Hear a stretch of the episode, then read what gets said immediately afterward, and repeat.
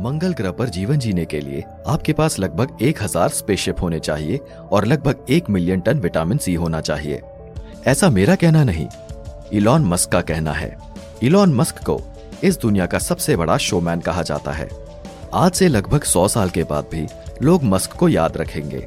लेकिन मस्क आखिर ऐसा क्या करने वाले हैं? दुनिया के सबसे अमीर टेक ऑन्टरप्रेन्योर में से एक इलॉन मस्क इंसानों का कई हज़ारों साल पुराना सपना पूरा करने वाले हैं। वो इंसानों को मंगल ग्रह तक पहुँचाने वाले हैं। लेकिन ये होगा कैसे? इलॉन के पास इस मिशन का पूरा प्लान तैयार है। आइए जानते हैं इस प्लान को। कहानी शुरू होती है साल 2002 से।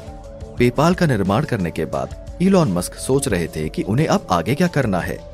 उन्होंने स्पेस एक्स के बारे में सोचा। स्पेस एक्स इलॉन मस्क का ही स्पेस रिसर्च सेंटर है। स्पेस एक्स को पूरी तरह से मार्स के लिए ही डेडिकेट किया गया है। यानी कि यहाँ होने वाली लगभग हर टेस्टिंग या हर लॉन्च को इस पर्पज से किया जाता है कि ये इंसानों को मार्स के एक कदम करीब पहुंचाएगा।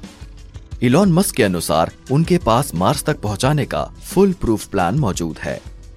दोस्तों, आपने स्कूल में ग्रीन हाउस इफ़ेक्ट के बारे में पढ़ा होगा। इस इफ़ेक्ट के ज़रिए कम धूप या कम सूरज की रोशनी वाले स्थान पर भी स्वस्थ पौधे उगाए जा सकते हैं। इलॉन मस्क इसी प्लान के ज़रिए मार्स पर सबसे पहले पौधे उगाना शुरू करने वाले थे।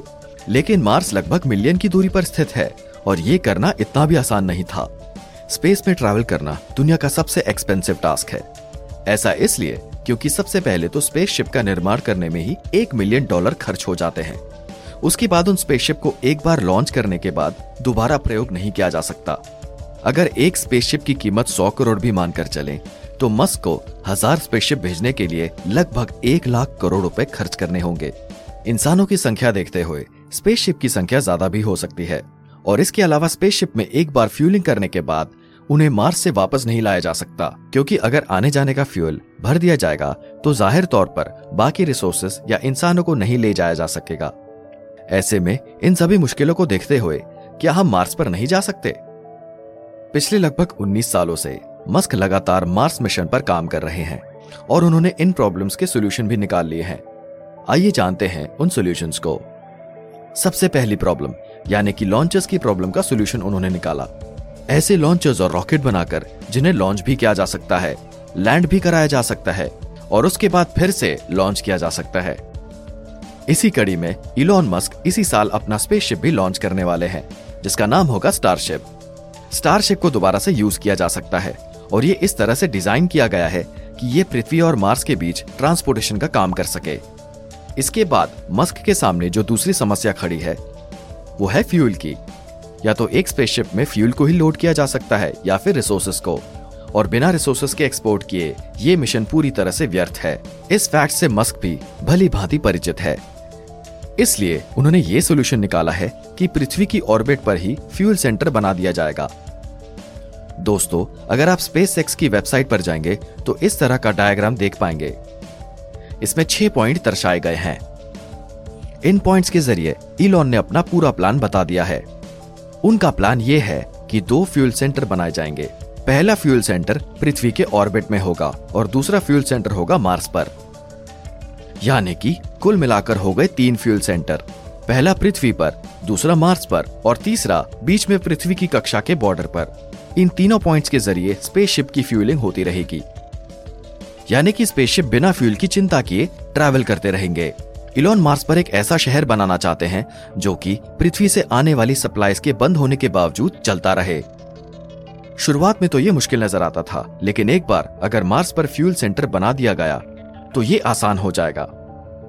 मस्क के अनुसार मार्स पर लगभग सब कुछ उपलब्ध है। यहाँ पृथ्वी के मुकाबले 38 प्रतिशत गुरुत्वाकर्षण भी है और यहाँ पेड़ पौधों के ज़रिए ऑक्सीजन और एच यानी कि पानी को भी बनाया जा सकता है। यहाँ केवल इंसानों को विटामिन सी की कमी से जूझना होगा। इसके लिए इलॉन मस्क ने प्लान किया है कि हर साल 10 शिप्स को विटामिन सी के एक्सपोर्ट के लिए नियुक्त किया जाएगा, जो कि एक मेगाटन विटामिन सी का एक्सपोर्ट पृथ्वी से मंगल तक करेंगी। एक मेगाटन में 100 करोड़ किलोग्राम होते हैं। इलॉन मस्क का मार्स प्लान जितना ज़्यादा एक्साइटिंग नज़र आता है उतना ही एक्सपेंसिव भी है। वैसे तो मस्क दुनिया के सबसे अमीर इंसान हैं, लेकिन बार बार बैंक होना उनकी आदत बन चुकी है। इसलिए वो कब अमीरी के पद से नीचे उतर जाएँ किसी को नहीं पता। इससे बचने के लिए इलॉन अब दुनिया के सबसे बड़े बिज़नेस में हाथ डालने वाले हैं जो कि है टेलीकम्युनिकेशन का। इलॉन ने इसी साल ट्वीट करके ये जानकारी दी थी। तो जल्दी ही हम इलॉन को ऐसा कुछ लॉन्च करते हुए देख सकते हैं। हालाँकि स्पेस एक्स ने इसकी तैयारियाँ शुरू कर दी है। इलॉन ट्वीट करके मार्स के बारे में भी काफ़ी कुछ बताते रहते हैं। मार्स पर पॉलिटिक्स के बारे में इलॉन ने अपने कई ट्वीट में बताया है कि वहाँ पर डायरेक्ट डेमोक्रेसी होगी और लोग अपने फैसले लेने के लिए ज़्यादा आज़ाद होंगे। वहाँ नियमों का काम कड़ा किया जाएगा। स्टारशिप के लॉन्च के बाद इलॉन अपने दो और स्पेसशिप लॉन्च करेंगे, जो कि मार्स पर जीवन की तैयारी शुरू कर देंगे। लेकिन देखना ये होगा कि ये मिशन सफल हो पाता है कि नहीं। तो दोस्तों, आज का ये एपिसोड पसंद आया हो तो हमारे इस पॉडकास्ट को सब्सक्राइब ज़रूर करें। फिर मिलते हैं एक नए मज़ेदार एपिसोड के साथ। तब तक के लिए धन्यवाद।